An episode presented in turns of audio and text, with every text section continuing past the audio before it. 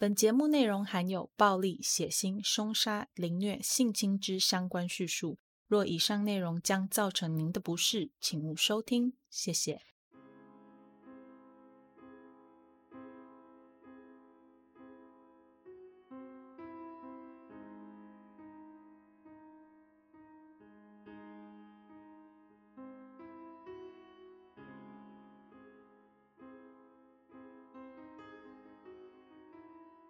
Hello，各位亲爱的 Bonus 们，大家好，欢迎回到 Them 他们的故事。我是 Molly，老样子，先来跟大家念一下赞助名单，一样是按照日期念哦。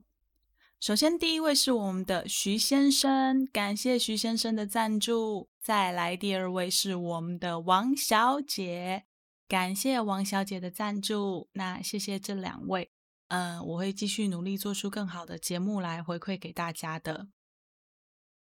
那各位 bonus，如果你们心有余力的话，就可以多多赞助 Molly 的宵夜和设备软体的升级哦。如果还没有办法赞助 Molly 的也没有关系，多留言、多分享、按赞和五颗星，这些对频道的成长也都是很重要的哦。哎，我这样念感觉很像在卖药哎，是不是？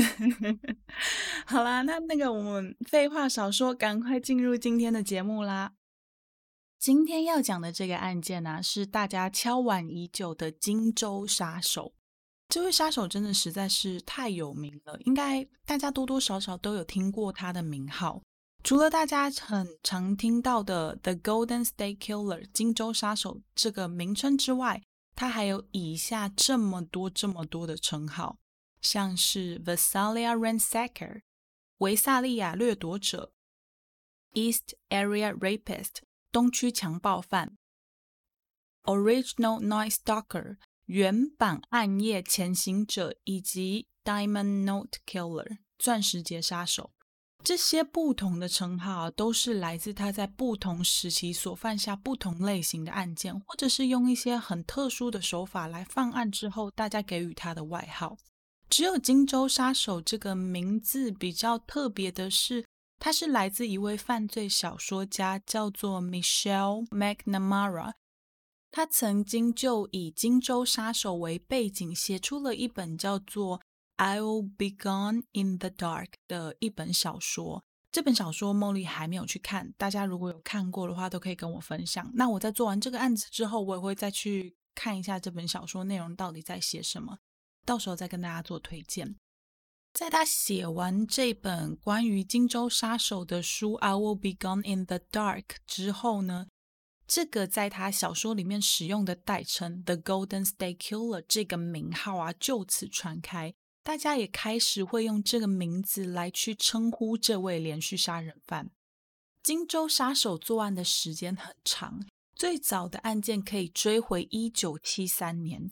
确认的案件呢，是从一九七四年到一九八六年，这一系列的案件仍然横跨了十几年的时间。在这段期间里面，这位杀手残忍的行为让当时的加州居民都人心惶惶。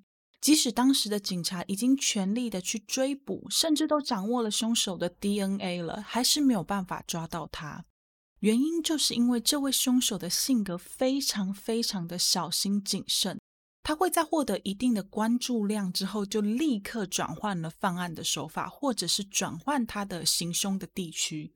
换而言之，他很清楚的要怎样去避开警察的追捕，导致在一开始的时候啊，警方们他们并没有把他所犯下的案件连接在一起，所以这些案件呢，差一点点就要成为悬案了。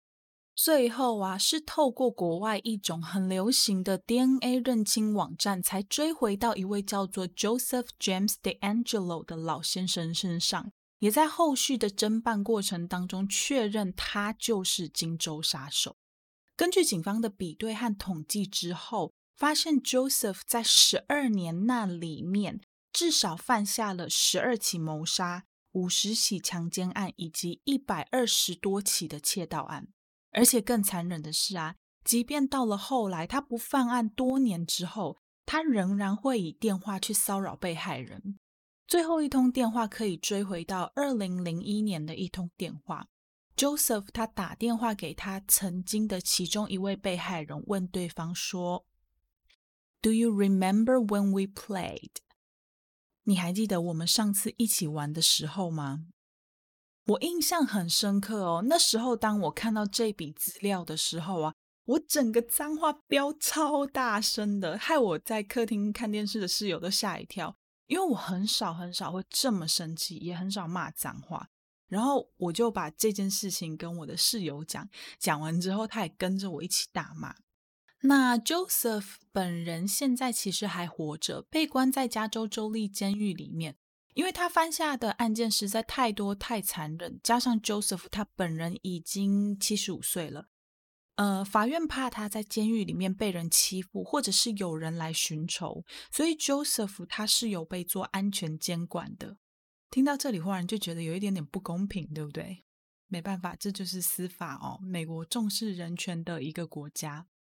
那在审判的最终啊，Joseph 他被判处了十二个终身监禁，外加八年的有期徒刑，而且终身不得假释。等于就是说，他今后的人生都要在监狱里度过了。但说真的啦，嗯，Joseph 这样七十几岁才被逮捕，已经算是很幸运的了。他也在法律之外自由了这么多年，我想对他来说也够了。就这样一直关着他，关到他离开吧。我觉得这样可能是对他还有对家属都有一个交代的比较好的办法。那在审判的期间呢，有很多被害人都有出庭当证人。在做这个案子的时候啊，我有看到很多法庭庭审的影片，其中我最印象深刻的是。有一位被害人，他在法庭上对所有人说：“Joseph 就是一位 truly evil monster with no soul，一个没有灵魂又邪恶的野兽。”这些被害人呢，他们在案发之后，不仅仅是当下的伤害，很多很多的后遗症和精神问题都伴随着他们。很多，即便是在事情已经过了三十年、四十年之后，那些曾经被暴力以待的记忆，或者是失去家人的痛苦，仍然陪在他们的生命当中，如影随形的紧贴着他们每一天的生活。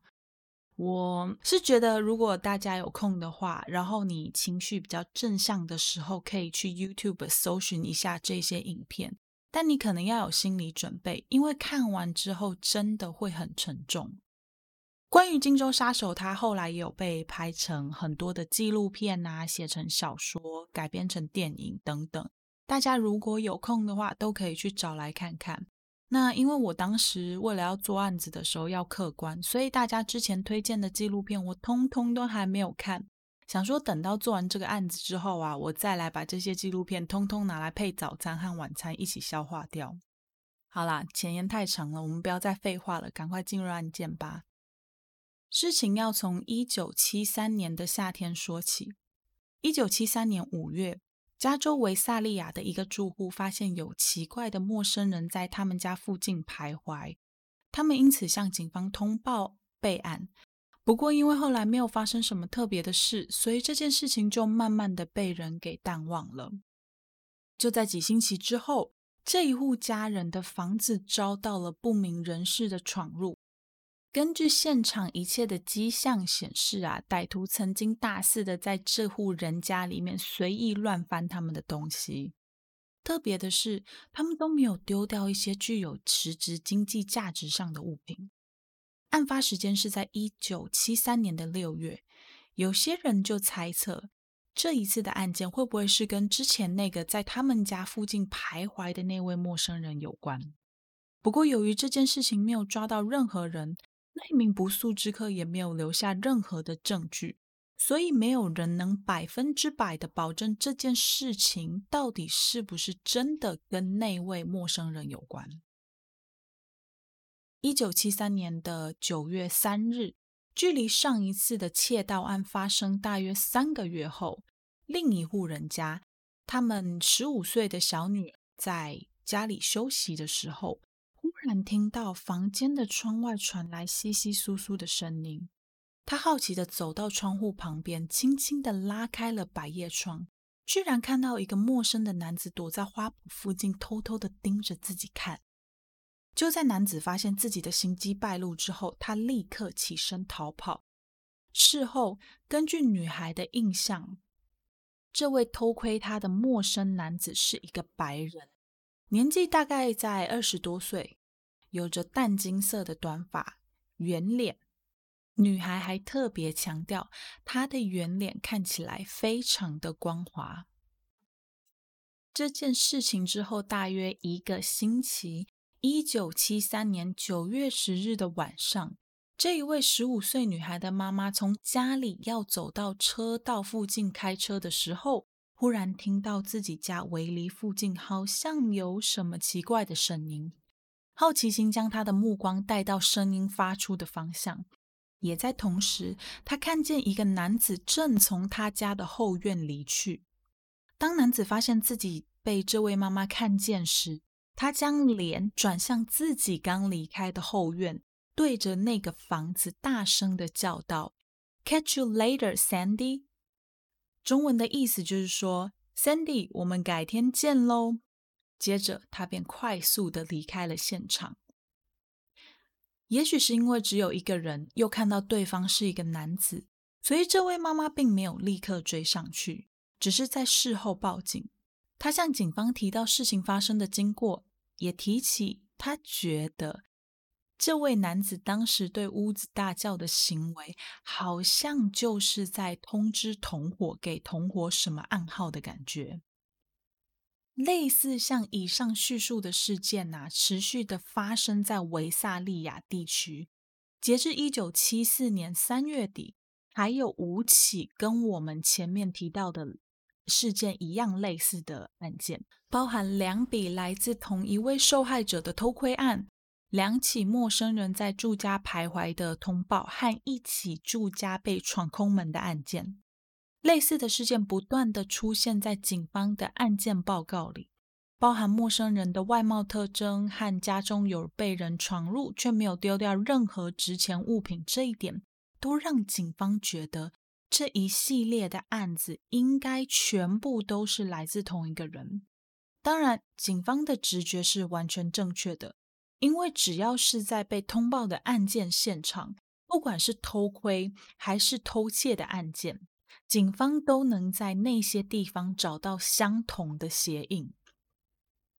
一九七四年四月，从这个时候开始，这位歹徒不再只是闯空门，或者是拿一些不重要的东西，他开始会偷一些实质上稍微有一点点价值的物品。案件发生在一九七四年四月六日到四月七日之间，可能是在午夜时分。这位歹徒一口气闯入了分别位在不同街区的两户人家，偷走屋内的 piggy bank，也就是我们小时候都有的小猪铺满。对你没有听错，歹徒偷的是小猪铺满。铺满里面的钱没有很多，但却是这两家人唯一失去的物品。这两户人家相隔的距离没有很远，开车差不多就是十五分钟的车程。就在这两起案件发生不久，同一个月，一九七四年的四月，其中之前才发生窃案的同一条街上，又有两户不同的人家遭到歹徒入屋行窃。在接下来，一九七四年五月。这位歹徒所犯下的入屋窃盗案似乎是创下了新的高峰。光是五月份一个月，他就犯下了至少十五起的入屋窃盗案。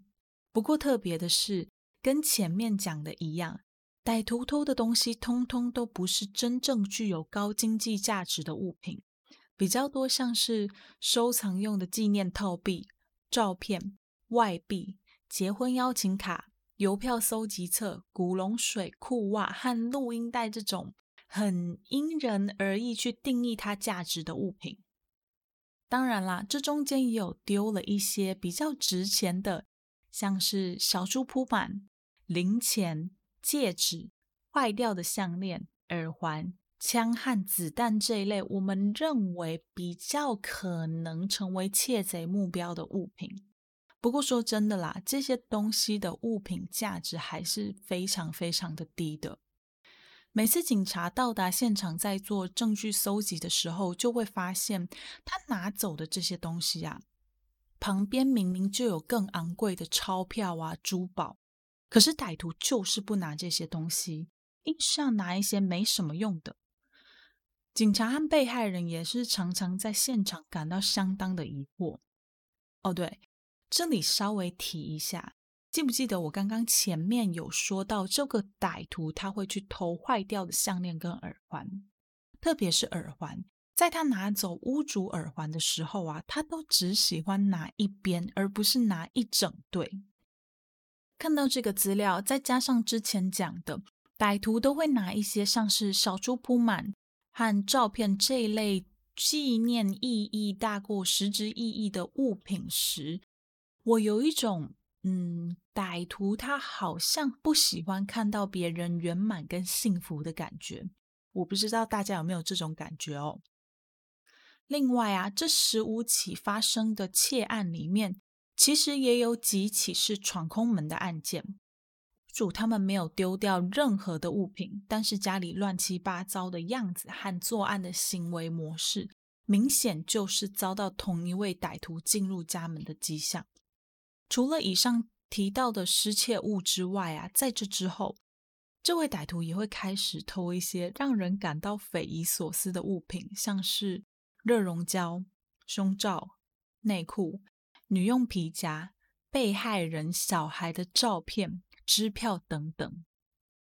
到了一九七四年十一月底，歹徒不仅会偷那些让人意想不到的物品，同时。他也开始会在案发现场做一些让人意想不到的事情，例如，嗯，在案发现场吃东西，把屋主的药整罐倒到水槽里，把照片洒落在地板上，把乳液喷的到处都是，在案发现场直接解决自己的性需求，乱喷刮胡泡。把衣柜里的衣服通通一件一件拿出来排在地上，心情好的时候还会在衣服上淋上果汁，或是把被害人家里的照片撕碎乱撒在地上，这种很特别、很奇怪的事情。我刚刚讲的内容很确定都没有讲错，以上所说的通通都是警方在当年案发现场所看见的景象。我那时候在看到这一些描述的时候啊，我当下就有一种，这个歹徒不是来偷东西的吧？他是来搞破坏，然后去吸引关注的吧？那由于歹徒他这样子的作案模式辨识度很高，所以在经过了这么多案件之后，警察很快的也分析出一套关于维萨利亚掠夺者的行为模式。现在就让我来跟大家说说当年警察们他们分析出的结果是什么。首先，这位维萨利亚掠夺者他会选择在晚上家里没有人的时候作案，在选定要作案的住户之后，他会打开那户人家的窗户，从窗户进入。就算窗户有上锁，他也会把锁敲开。歹徒他偶尔会从玻璃门进入，但是这样的频率并没有很高。进到屋子里，他会打开其他的窗户或者是门，通常是窗户，然后把窗户上的玻璃门、纱窗整个拆下来，放到附近或者是床的旁边。他这样做真的是蛮聪明的，因为当他打开很多窗户，确定没有障碍物的时候。如果屋内发生了什么动静，他就可以立刻快速的逃跑，而且因为出口不止一个，所以顺利脱身的几率也会大大的提高。再来就是啊，把窗户通通大开之后啊，在屋内的歹徒就可以很清楚的听到屋外发生的事情。这时候如果有人忽然回家，或者是开车经过。甚至是有什么特别的事情发生，他都可以在第一时间就听到，而且做出反应。另外啊，他不开门的原因还有两个，一个呢就是要增加他逃跑的时间，另外一个就是自制警铃。这是怎么发生的呢？让我来跟大家说一说。就是啊，这个凶手，这个歹徒，他在进到案发现场之后。他会去放一些障碍物，像是椅子或者是铁链之类的东西，增加主人开门的时间。当主人他在还没有意识到事情的不对的时候，那些之前放在门附近的杯碗瓢盆、铁罐或者是餐具等等的东西发出的声响，就足以提醒他有人回来了，你该走了。这样做很聪明吧？哎，好了，我不是真的在赞美凶手哦，我只是真心觉得这位荆州杀手啊，从这边今天我们讲的内容到之后你们会听到的内容啊。都会让人觉得他真的是一个很小心谨慎、做事很有规划的人。好，那当所有的前置工作都准备好之后，歹徒就是要开始大肆破坏跟搜刮啦。这时候呢，他会打开家中每一个抽屉和柜子，并且从中寻找他想要的物品，特别是卧房，他都会找得特别特别的仔细。此外，歹徒仿佛就是在举行某种特殊的宗教仪式，或者是有强迫症一样。他会把这个家里面所有可以找到的女用胸罩或者是内裤全部都拿出来，把内裤堆叠在枕头上，然后把内衣一件一件的排好。有时候在一些案发现场，还可以发现这些内衣被排出一些特别的图样、图案之类的东西。那剩下的就是我们前面有提到的被偷窃的物品。从来他们都不是什么真正具有经济价值的物品，更多的是一些具有纪念意义或者是收藏价值的东西。而且有一些被偷走的东西，常常会在距离案发现场不远的住家，或者是另外一个案发现场出现。也就是说，这个歹徒偷走的某些东西，也不是他真的想要，所以他才会在偷完东西之后，把这些东西随意丢弃，或者是再带到下一个犯罪现场。另外啊，跟前面提到的一样。恶搞现场也是这位歹徒一个非常非常大的特点。警方在进到案发现场之后啊，通常都会发现这位歹徒和过去他们所认知到的窃盗犯是不一样的，只是乱翻东西，把房子弄得很乱。这位歹徒他不是只是在呃寻找物品的过程当中弄乱犯罪现场，他甚至还会去做一些。乱撒乳液啊，乱撒刮胡泡，乱撒果汁，这种完完全全在破坏现场的行为。好，那我在这里先提醒大家一下，在接下来讲述的内容里面，如果被害者还活着，我就不会去提他的名字，大家就请多多见谅了。呃，在警方做出那些分析之后啊，我们的时间就来到了一九七五年的九月十一日。这一天，Snelling 一家在送走十六岁女儿的男朋友离开之后，全家人在十点左右就各自回到彼此的房间休息。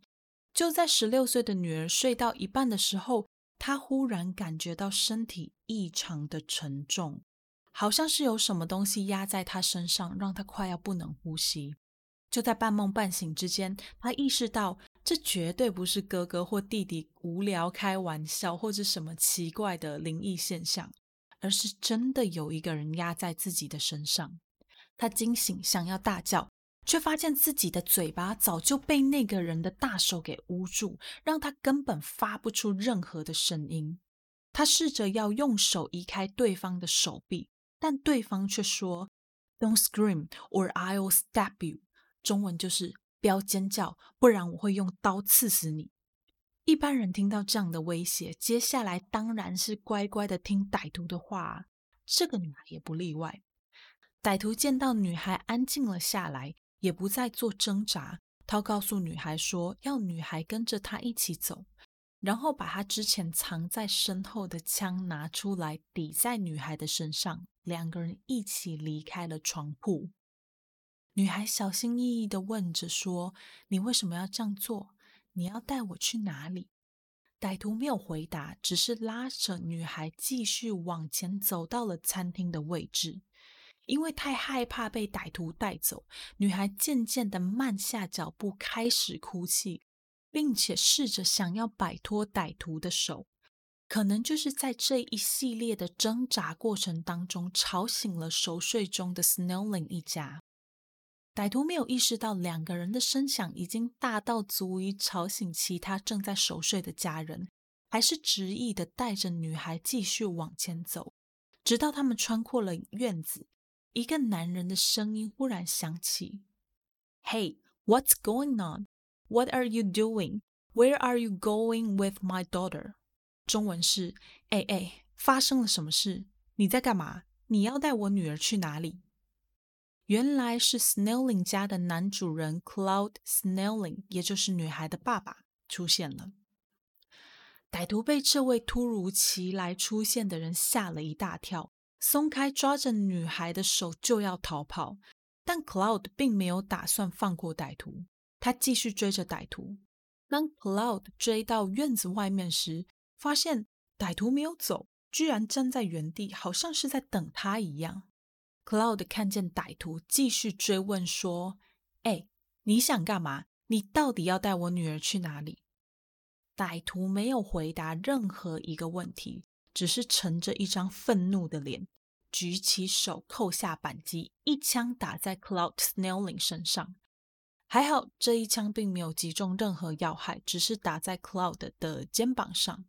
歹徒很快的又射出了第二枪，可是这一枪什么都没有打到。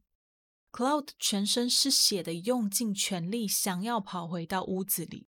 这时候，歹徒将目标转移到在混乱中跌倒在地上的小女孩。女孩看到自己成为歹徒的目标，转身就想要逃回到家里。歹徒将手里的枪放下，直接对着还来不及逃跑的女孩的脸用力踢了几脚，然后转身逃跑。等到女孩好不容易跑到屋子里之后，就发现倒在前门的爸爸 Cloud。事后，虽然 Cloud 有在第一时间被送到医院里救治，但是仍然因为失血过多而死亡。这一起案件一开始并不是以杀人为目的，结果却造成了误杀，普遍被社会和警察认为是维萨利亚掠夺者所犯下的第一起案件。不过，仍然有人认为说这可能不是他的第一起杀人案。其实，早在这桩事件发生之前，Snowling 家就发生了一系列不寻常的事情。从一九七五年二月份开始，大概是案发前的六个月，Cloud 就亲眼目睹一位陌生人在女孩的窗户前面鬼鬼祟祟的。当陌生人发现自己行迹曝光时，就立刻转身逃跑。在警察到达现场的时候呢，根据现场遗留的鞋印和 Cloud 的证词，警方认定这位陌生人就是维萨利亚的掠夺者。在案发的前几天，警方也有陆续接获 Snelling 家附近来自不同人家的通报，说这条街上有一位陌生人在周边徘徊。另外，这次歹徒作案的武器是来自同年八月底另一户人家丢掉的枪，而警方也相当的确定那一起案件也是维萨利亚掠夺者的杰作。在这一连串的事件串起之后，很明显，维萨利亚掠夺者早就盯上了 Snelling 家的女儿，而 Snelling 家男主人 Cloud 的事件，完全就是歹徒失手之后的意外。当然，在这件事情之后，警察也开始正视维萨利亚地区的治安，也更加积极的想要抓出凶手。他们开始会有固定的巡逻队在维萨利亚地区巡逻。而且次数更加的频繁，希望在巡逻的途中可以喝阻，甚至是抓到凶手。不过，这位凶手同时也是偷骗整个维萨利亚的歹徒，并没有因为失手杀了人而惊慌失措。在误杀 Snelling Cloud 之后，他停手了不到两个礼拜，便又重新开始了他的行动。和以前一样，他照常偷东西、偷窥。在一九七五年十月二十一日，一位妇人通报说，她接到了一些骚扰电话和一些不寻常的活动在家里附近发生。这位妇人，她其实在一九七五年九月二十二日那天，家里才刚遭小偷，闯入家门的不速之客不用我多说，大家应该也有猜到，就是那位维萨利亚掠夺者。妇人表示，除了在九月二十二日那一天家里遭小偷有通报之外，他在十月十六日的时候也有接到一通电话。电话里那个男人说出的话极其的下流无耻。如果你是女生接到这种电话，一定会很生气，而且很害怕。那大家要有心理准备，我会先念英文，再翻译成中文。英文是。I know you are alone and I'm going to come over and fuck you. 啊，中文是：我知道你一个人在家，我很快就要过去上你了。哎，这我讲我都我用念的我都觉得很不好意思。而且女生们啊，如果你一个人住，家里刚遭小偷没有多久，又接到这种莫名其妙的电话，应该会吓死吧？我会啦，我会。这个 Molly 长得人高马大，可是心里是很胆小的人哦。好啦，不好意思，我们回来。夫人她对这一次的骚扰电话虽然感到害怕，可是，在十月十六日那一天，她并没有报警，只是觉得这应该是一个随机的事件。直到十月二十一日，她再度收到新的骚扰电话之后，她才决定要报警。十月二十一日这一天，这位妇人和往常一样，一个人在家。她忽然听到有人试图要打开他们家的前门。她上前查看，却发现门上那个用来观察门外动静的那个窥视孔被人遮住了。正当妇人不知该如何是好的时候，家里的电话就响起了。她接起了电话，没有人回应，于是她就挂掉了电话。当他转身准备要离开的时候，电话再度响起。这一次，对方在电话中问道：“How would you like to get fucked？”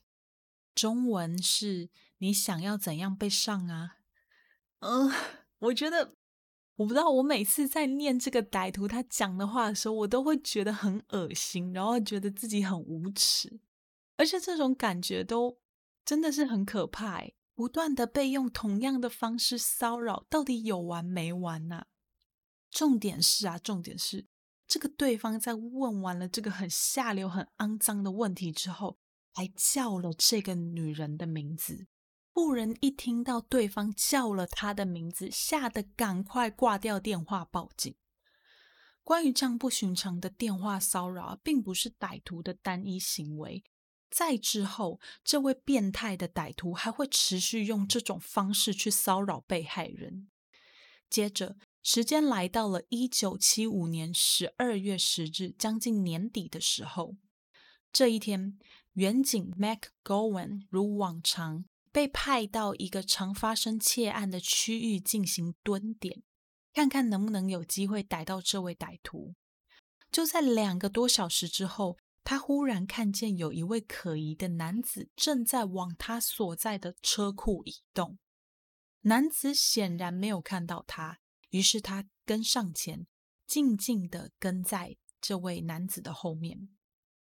就在男子走到那户人家后门的时候，Mac Gowan 用手中的手电筒照着他，惊觉自己被发现，男子大声惊叫。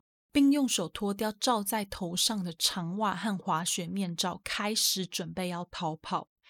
远景看到他逃跑，直接就把枪掏出来，跟他说：“哎，给我站住，把手举起来！”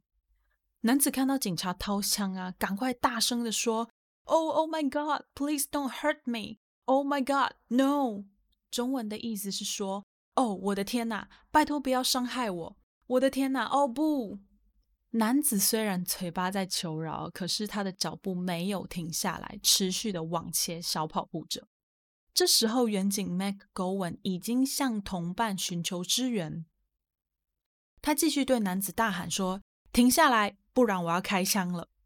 男子听到警察这样大喊，他终于停下脚步，用右边的身体面对警察，并且举起手向对方说：“Don't hurt me。” Oh my God! Please don't hurt me. Look, my hands are up.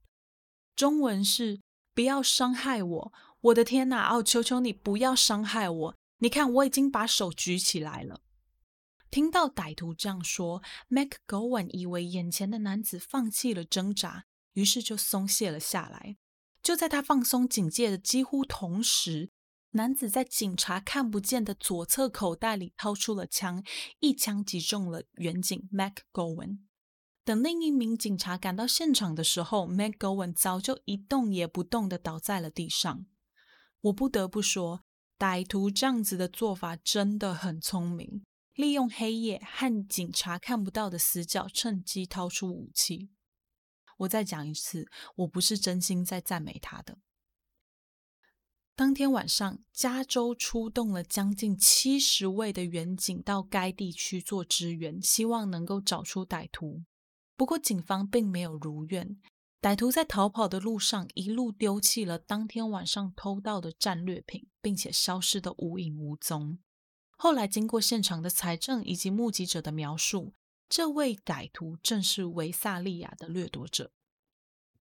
McGowan 在遭到袭击之后呢，非常的幸运，因为当时歹徒发射的子弹并没有直接击中他，而是击中他手中的手电筒，所以他只有在眼睛周围受到一些伤害，并没有生命上的危险。在这个案件发生之后，他也成为目击证人之一，协助警方画出了歹徒的肖像画。在这起案件之后，可能歹徒意识到了自己的行为已经惊动了维萨利亚这个地区，所以在这之后的一九七六年，仅仅在一月份和十月份的时候，发生了两起疑似是他的作为的偷窥和窃盗案。从此之后。维萨利亚掠夺者就此消失，再也没有出现过了。我不知道各位 bonus 们听完今天讲的内容之后有什么想法。我自己是觉得维萨利亚掠夺者这个人啊，其实是一个做事相当有规划的人。除了前面提到他在每一次进到案发现场都会做好很多防范措施，像是放东西在门后以提醒有人回家。或者是把窗户拔下来，这种以方便在有需要时候可以及时逃走的这些事情，都让我觉得歹徒本人应该是一个做事会瞻前顾后的人，性格应该要很谨慎。可是从他会留下自己的体液在现场这件事情看来啦，我又觉得他好像没有那么小心了。不过，这也可能是因为在当年啊，根本没有人想到 DNA 科技在后来几十年之后会变得这么发达。那再来就是 McGowan 事件，在这个事件里面呢，我看到的歹徒其实是一个心机很深沉的人，他假装自己害怕的要投降，结果就在警方放下戒心之后，反手就给警察一击。也许他根本就不怕任何人，也也许他从来就不把任何人放在眼里，也说不定。这些想法都是我在看完维萨利亚掠夺者这一个人之后的一些想法。前为止，我印象中的他大致上就是一个小心谨慎、心思缜密又狡猾无比的人。不过说真的啦，无论他再怎么小心谨慎，再怎么心思缜密，最后还是被抓到了。在这里啊，Molly 要做一个小小的呼吁哦，呼吁大家千万不要做坏事，尤其是在台湾。你看台湾那么小，又到处都是监视器，我们的各种侦办案件的科技都还算是蛮发达，而且办案速度蛮快的。所以在台湾呢，你做了坏事。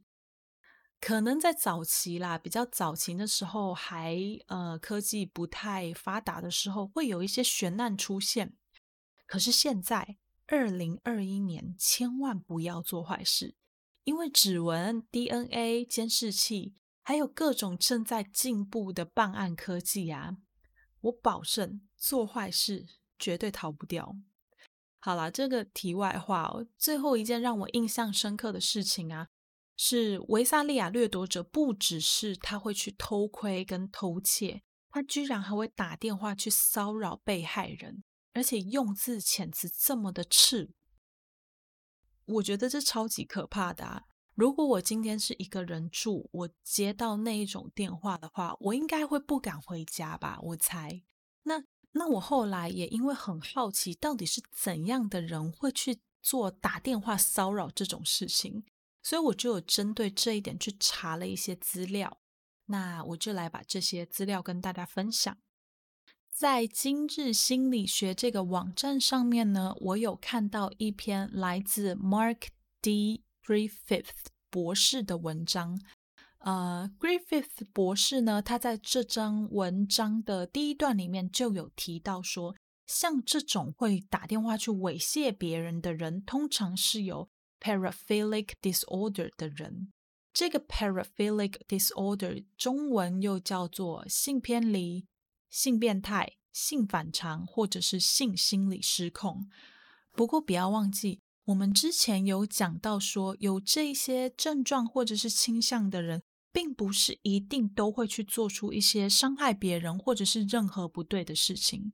所以在这里呢，我们还是用一个稍微比较中性一点的词汇“性偏离”来称呼这一系列的症状。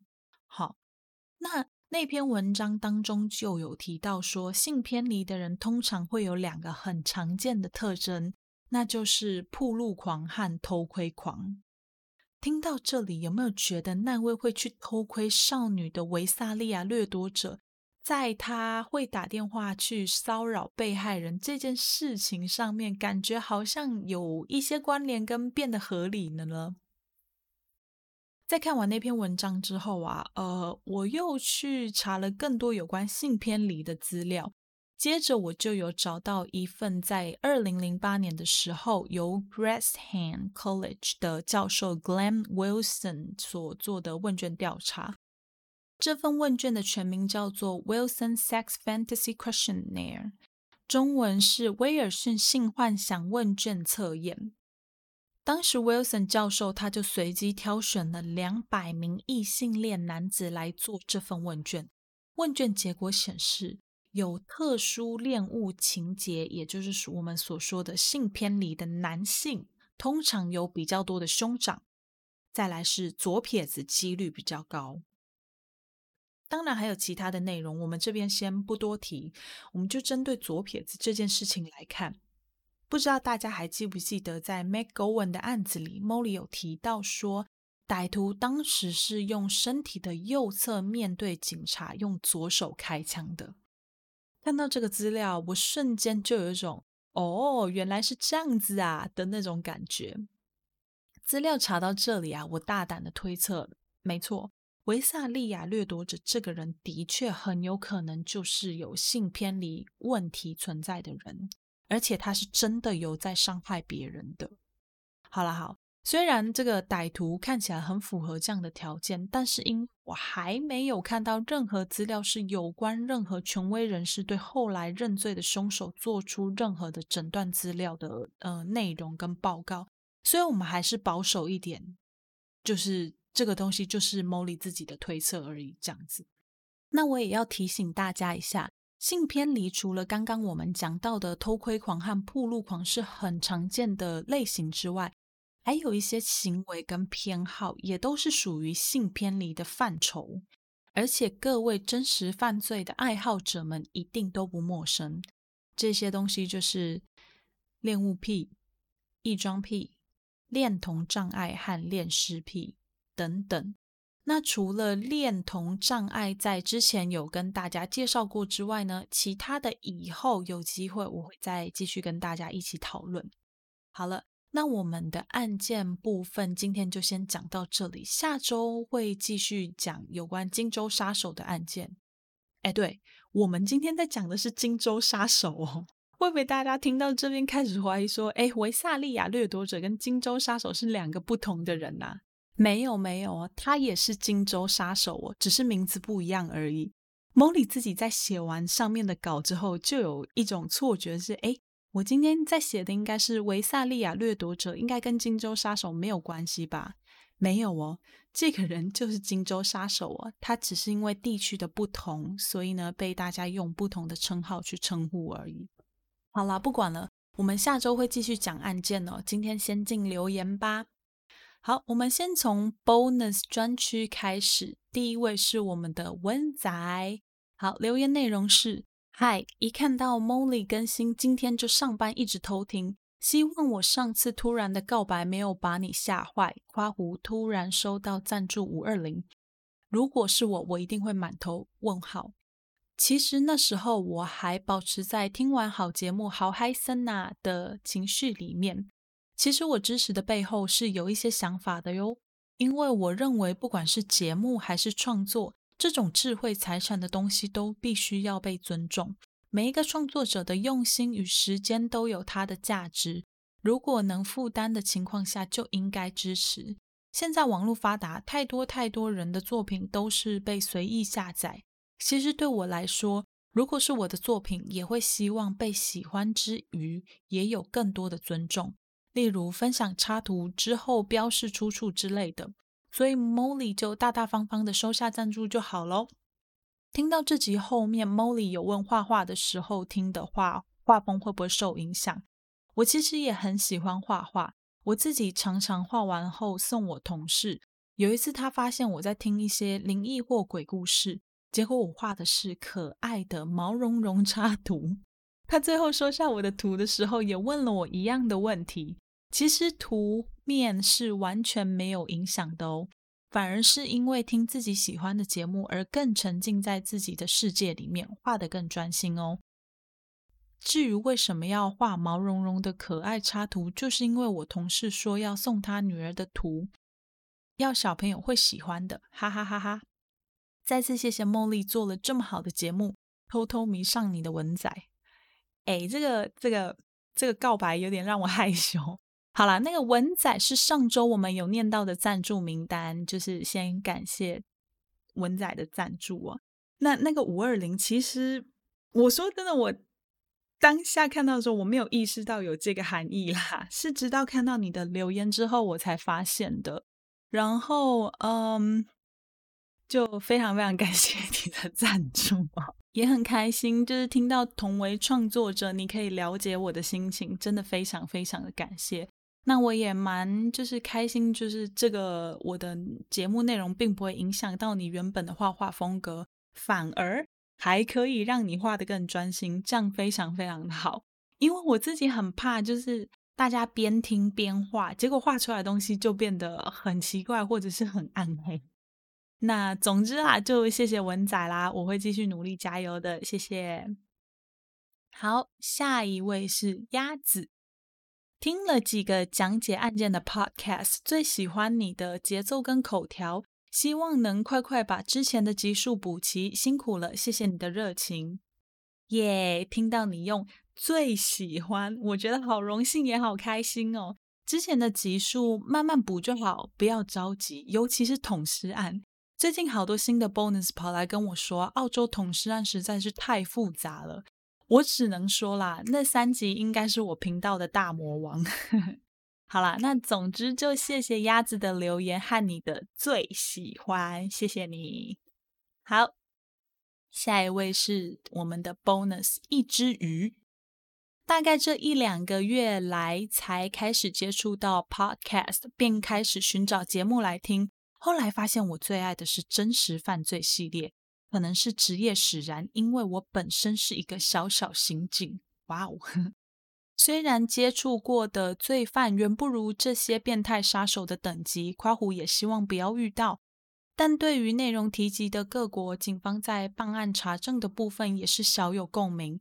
透过仔细的讲解，夸胡无论是有关犯罪者童年阴影，或是特殊倾向，甚至还带给了我一些办案的灵感，觉得很棒。真的很喜欢你的节目，声音听起来很舒服，内容也十分有条理，必须支持。哇，我们的 bonus 里面居然有刑警哎哎哎！我刚刚前面好像才呼吁大家不要做坏事，你看就有刑警出现了，所以真的拍胆当罪啊！我觉得台湾要出现像国外这种连续杀手，其实比较不可能啦。原因是因为像我前面刚刚就有提到。台湾的这个 CCTV 就是监视器是非常非常的发达，几乎每一个路口都有一个零死角诶，所以我觉得可能不会到连续杀手这种程度就已经被抓到了。再来就是啊，呃，我觉得根据我自己在澳洲这样生活几年的经历下来啦，我自己觉得台湾人跟国外的人比起来还是善良很多的，所以希望大家都可以就是不要做坏事，然后台湾也不要出现这种可怕的案件。那也很高兴听到自己的节目可以给一只鱼带来灵感。那你要继续支持这档节目哦，感谢你啦！好了，那那我们听众信箱的部分就先念到这边，大家要赶快去听众信箱留言哦。接下来我们进入 Apple Podcast，呃，首先从二月份的欠债开始念哦。第一个是二月二十一日。昵称是一四五四五六五四，标题是一定要推，留言内容是太喜欢你的声音了，语速刚好，声音音调都很好听，一定会一直追踪你。好，我们谢谢我们的 bonus 一四五四五六五四。诶，我们好奇这个昵称是乱数吗？还是有没有什么特别的意义在里面？有机会的话再跟我分享一下，好不好？我蛮好奇的。那也谢谢你喜欢我的声音，还有我的这个语速，要继续支持跟追踪哦，谢谢啦。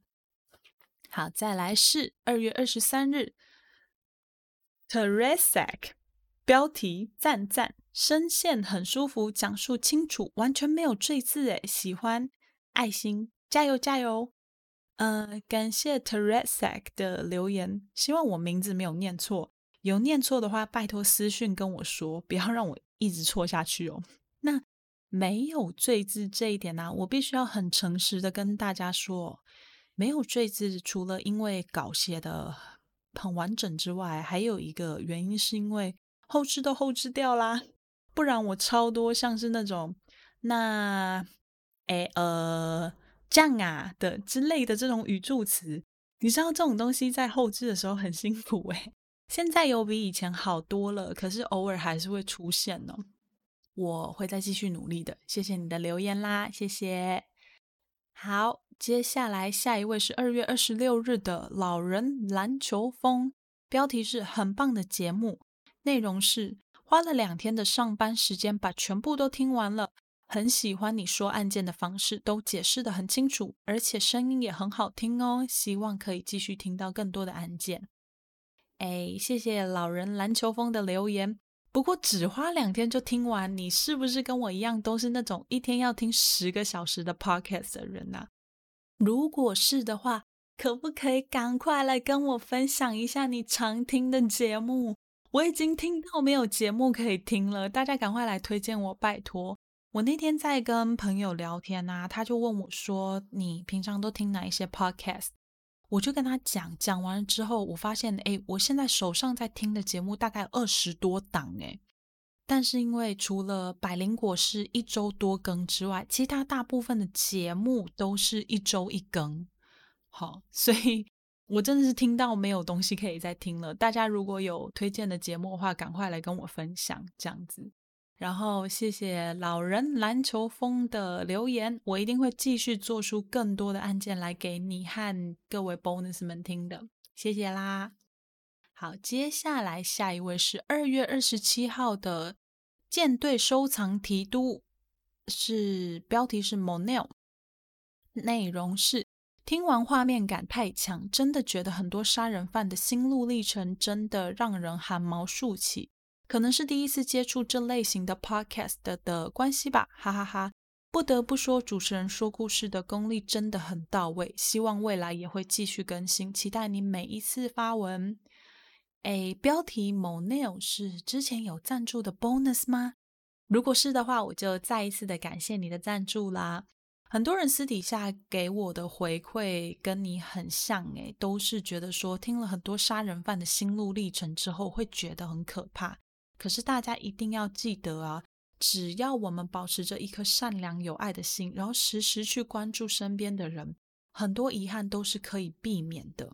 再来就是啊，会发生这些事情啊，其实毕竟是少数，所以其实大家也不用对自己的生活太恐慌啦，还是要小心，但不用到恐慌。好，这样子也谢谢呃舰队收藏提督或者是 Monel 的留言，我会继续更新啦，不用担心我会断更哈，不用担心。好了，接下来是三月四号的，嗯，这个留言者是嘿嘿八零零七六九八五五七五七四四六，这个昵称实在是好啦。标题是好听一直听，呃，内容是真的很喜欢 Molly 的口条，还有认真收集资料的态度。原先觉得节奏好慢，后来发现因为单一集的资讯量就爆炸多。讲快一点就会吃不消，所以越听越顺畅，越听越进入故事之中。感谢 Molly 的用心解说。另外特别要说的是，我很喜欢这个节目的原因，是因为 Molly 讲述犯罪时会带入较客观而且值得深思的人性观点。在听的同时，常常思考着，如果这时他的亲朋好友对他的态度不一样，是不是就能避免一起又一起的惨案了？好，哎，先回复一下这个昵称。这个昵称跟刚刚念到的一样，都是一长串数字哦，不知道有没有什么特殊的意义？有的话要来跟我分享哦。好，那的确啦，我在讲案的速度，不管是内容或者是语速，我都有刻意放慢。就我其实平常讲话的速度，大概就是像我现在在回复你们留言的这个速度，没有那么的慢。但讲案的时候，之所以会刻意去放慢，是因为我怕他讲太快。会有口齿不清跟大家没有办法吸收的问题，这样子会让各位 bonus 们听得很辛苦，或者是有时候可能会听得很母萨萨，所以我才会刻意去放慢，然后做多一点的解释。那也很开心你后来能够认同我讲案的方式和理念，希望我们都可以用温暖和爱去对待身边的每一个人。好，那就谢谢。八零零七六九八五五七五七四四六的留言，我会继续努力的。好啦，那今天的留言就先念到这边哦。大家你们没事可以多多留言给我，就是我觉得留言真的是我的那个能量的来源。我会念的留言就是 I G 跟 F B 的私讯、Apple Podcast 的评论，还有 Bonus 信箱。看到留言真的是很开心的一件事情，所以大家没事多留言，多留言没事哦。在这里我也要呼吁大家，如果你有用 Apple Podcast 的话，拜托帮我打五星加好评，因为这样子可以有效的帮助这档节目一直在前面的位置，这样才可以让更多人听到这档节目哦。好了，那也提醒大家一下，IG 跟 FB 的连接都会放在叙述栏里面。现在社群也会分享一些 Molly 自己的生活，所以想要看到这些照片，跟呃想要跟 Molly 互动，或者是希望可以看到更多案件补充资料的 Bonus 们，通通可以来加一下。那我们 IG 满千送直播哦，快满千了，快满千了！我觉得我爬的好久哦。好了，那别忘了，如果你喜欢的节目的话，记得要把好节目跟你的亲朋好友分享。也不要忘记在你收听的平台上给我五颗星跟留言，让更多人有机会听到这档节目哦。那今天就谢谢大家的收听，我是 Molly，我们下集再见喽，拜拜。